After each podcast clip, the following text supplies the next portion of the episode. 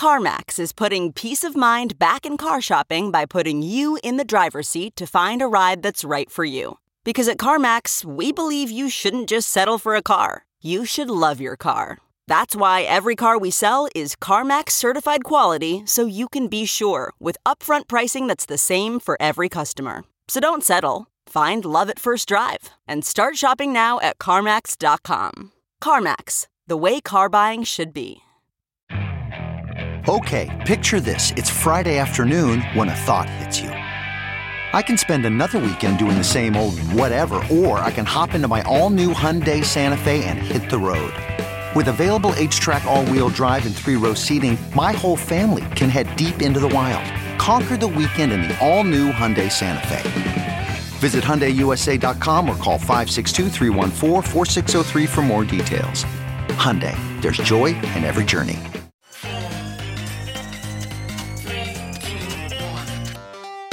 Welcome back to The Breakdown with me, NLW. It's a daily podcast on macro, Bitcoin, and the big picture power shifts remaking our world.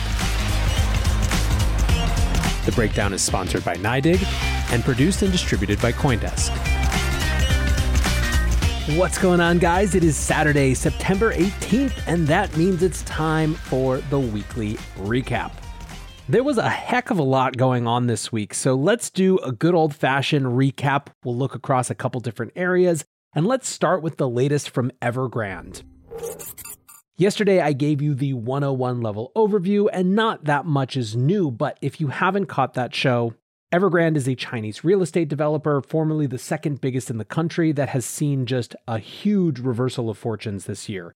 Its share price is down 85%. Its bond is trading 30% down this week and even had to have markets shut down. 1.5 million people have put deposits down on properties that aren't built yet, and the company has overall more than $300 billion in outstanding debt. Zero Hedge wrote that Evergrande is the single largest high yield dollar bond issuer in China, accounting for 16% of all outstanding notes. The Wall Street Bets crowd is watching this closely. Wall Street Silver tweeted The next stage is where every bank in China gets suspicious of their counterparties because nobody is sure whose balance sheet is all fucked up right now. Nobody will want to lend to companies similar to Evergrande, and banks don't want to lend to each other.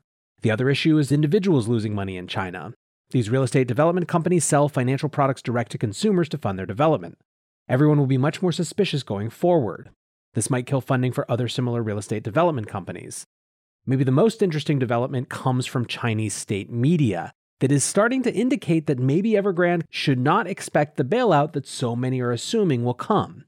Reuters writes the editor in chief of state backed Chinese newspaper Global Times warned debt ridden property giant Evergrande Group that it should not bet on a government bailout on the assumption that it is too big to fail. Now, the state owned media is saying that, but at the same time, the People's Bank of China injected 90 billion yuan in reverse repo agreements last week, which is the most since Friday and the first time this month that they've injected liquidity into the system. So they're clearly monitoring things, even if they're trying to intimate that Evergrande shouldn't expect a bailout to come. If you want to understand more about what's going on and to what extent it could be a systemic failure, go check out the episode from yesterday. With that, though, let's shift to the regulatory situation. The latest news there is that Celsius has joined BlockFi in raising the ire of state level securities regulators. From Bloomberg, Texas filed a notice seeking a hearing to determine whether to issue a cease and desist order against the company. The action means Celsius will have to show why it shouldn't be ordered to stop offering its products to state residents. The hearing is scheduled for February 14th. Separately, New Jersey ordered Celsius to stop offering some of its products, which it also described as unregistered securities, effective November 1st. New Jersey's acting Attorney General Andrew Bruck tweeted If you sell securities in New Jersey, you need to comply with New Jersey securities law, and that includes those operating in the cryptocurrency market. Our Bureau of Securities has ordered a New Jersey based company, Celsius, to stop offering interest bearing accounts. Now, at the SALT conference earlier this week, BlockFi CEO Zach Prince was kind of defiant, saying, We're not going to decide what box crypto lending belongs in based on what New Jersey does or what Texas does or what any other one state does. He seems, in other words, to be calling on the SEC to come join this fight, which, based on what we read from Brian Armstrong a couple weeks ago, it kind of seems like they're getting ready to do. Speaking of which, of course, the other regulatory story this week was that SEC Chair Gary Gensler testified before the Senate Banking Committee. It was nice to see some of our new allies from the infrastructure bill fight, like Pat Toomey, arguing that the SEC should be giving us more clarity, more openness about what they think is and isn't a security, and also arguing that stablecoins were not securities. It was also gratifying to see one senator ask Gary Gensler if he thought he was the market's daddy, and when he said no, asked why then are you acting like their daddy? But unfortunately, the show was stolen, of course, by Elizabeth Warren and her hypothetical trust up example of someone who bought a bunch of crypto on Monday before last Tuesday's crash and then couldn't get it out because Coinbase went down and they have no recourse and blah, blah, blah, blah, blah. I did a whole show about that. It was very annoyed, pissed off, whatever term you want to use. That was Thursdays if you haven't had a chance to listen to it yet. I think it's a pretty spicy one. You'll enjoy it. Either way, the one thing I wanted to share is something that I think gets at uh, how I felt too. And yet another thread from Adam Cochran, who's uh, the MVP of the breakdown lately. He writes At this point, I'm convinced the SEC's current regulatory stance on crypto is more someone's personal political agenda. Highly technical, educated people informed on this space cannot reach the conclusion that DeFi platforms can simply come in and register. The SEC's current rhetoric is we won't tell you which tokens are securities, but every platform has lots of tokens, therefore, some must be securities statistically. Their solution is come talk to us. Coinbase did, and instead of conversation, is getting legal action. Simply register. Technologically and legally impossible for a protocol, and no burden showing it's necessary. I, like many in this space, strongly support consumer protections. We want consumers to be safe, we want to cut down on frauds, we want information to be clear and transparent, and to have a system that works for everyone. But while regulators all over the world are engaging with crypto, the SEC seems to be backpedaling, choosing to pursue a chilling effect on white knight rhetoric rather than work with the industry to make it safer. It's clear that these battles will be fought in the courts and ballot boxes and that this industry will need to present a united front. I gotta say, I think this was a depressing week for regulation in showing just how deep these fights are going to run and how this access, this Warren, Gensler, Yellen access is coming together. So that's the stakes, that's the game, and that's what we're looking at.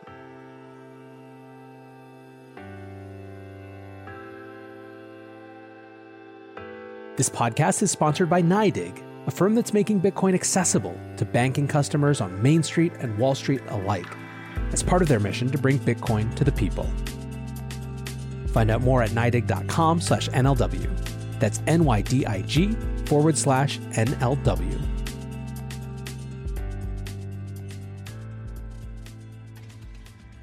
A few more things to round us out in this weekly recap. Let's talk about Bitcoin adoption worldwide. The interesting thing here was the announcement by Laos that they were going to authorize and regulate Bitcoin and crypto. And this is an about face from a couple months ago when the central bank was warning people about crypto.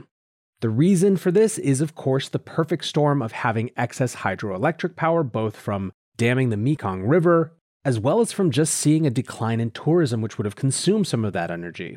So you've got that one ingredient there, but then you also have potential demand in the form of miners who are leaving China based on the Chinese mining ban. As I discussed yesterday, it appears that China is intent on continuing to police that ban. Inner Mongolia has contracted with a firm to keep tabs on any mining operations that might try to restart secretly. I think the significance of this is one, it's an interesting footnote to the whole China bans Bitcoin thing, but it's also relevant in terms of just setting a game theoretical model for other countries around Bitcoin. Danny Scott tweets Laos is legalizing Bitcoin mining. Laos has 78 hydro plants with an installed capacity of 9,972 megawatts in operation. Laos only uses 1,222 megawatts. Countries with wasted renewable energy have an opportunity in front of them right now.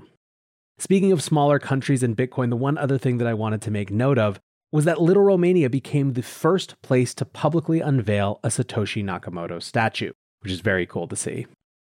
Last couple of items to round us out. Discussed a couple days ago the Solana outage and the Arbitrum outage as well. I think that now, a few days on, it's very clear that the key takeaway from this set of events is to understand the forming lines around these smart contract battles, these DeFi blockchain battles. And really, it comes down to trade offs. It comes down to what is sufficiently decentralized for the objectives a chain has. What are the trade offs between higher fees but more decentralization? I mean, that's really what that battle is about, in particular with Solana and Ethereum. And I think that this week ended up just being kind of a case study in that. I don't know that it convinced any partisans who are on one side that the other side was more correct, but I think it was an interesting flashpoint.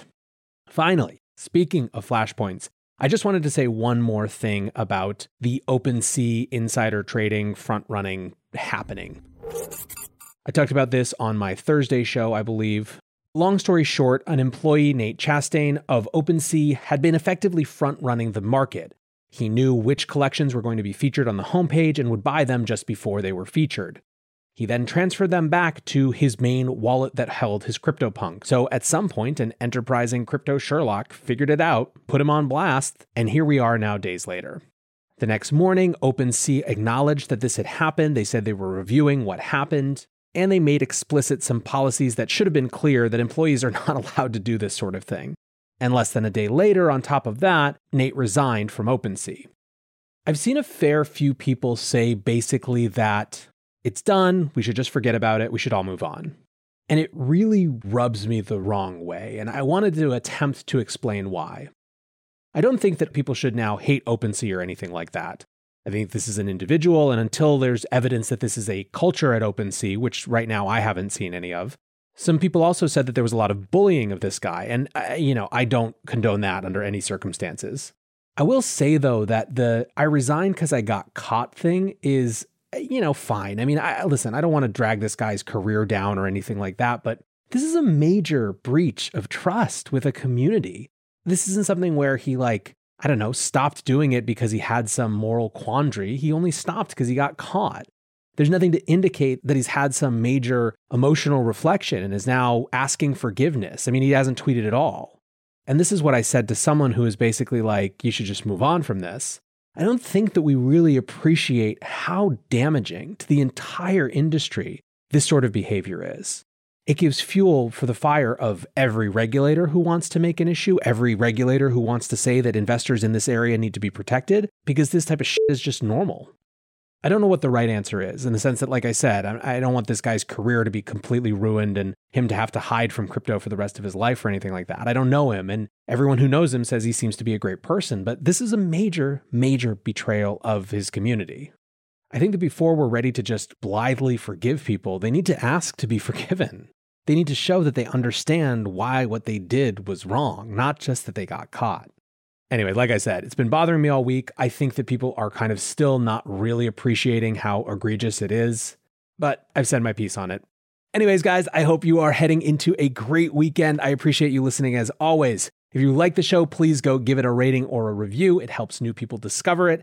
And until tomorrow, be safe and take care of each other. Peace. Spring is in full bloom. Are your finances? With the Chime Secured Credit Builder Visa Credit Card, you can build credit with everyday purchases and regular on time payments, all with no annual fees or interest. With Chime Secure Credit Card, you can start improving your credit scores right away. Get started today at chime.com slash build. That's chime.com slash build. Chime. Feels like progress. The Chime Credit Builder Visa Credit Card is issued by Bancorp Bank NA or Stride Bank NA. Members FDIC. Out of network ATM withdrawal and OTC advance fees may apply. Terms and conditions apply. Go to chime.com slash disclosures for details.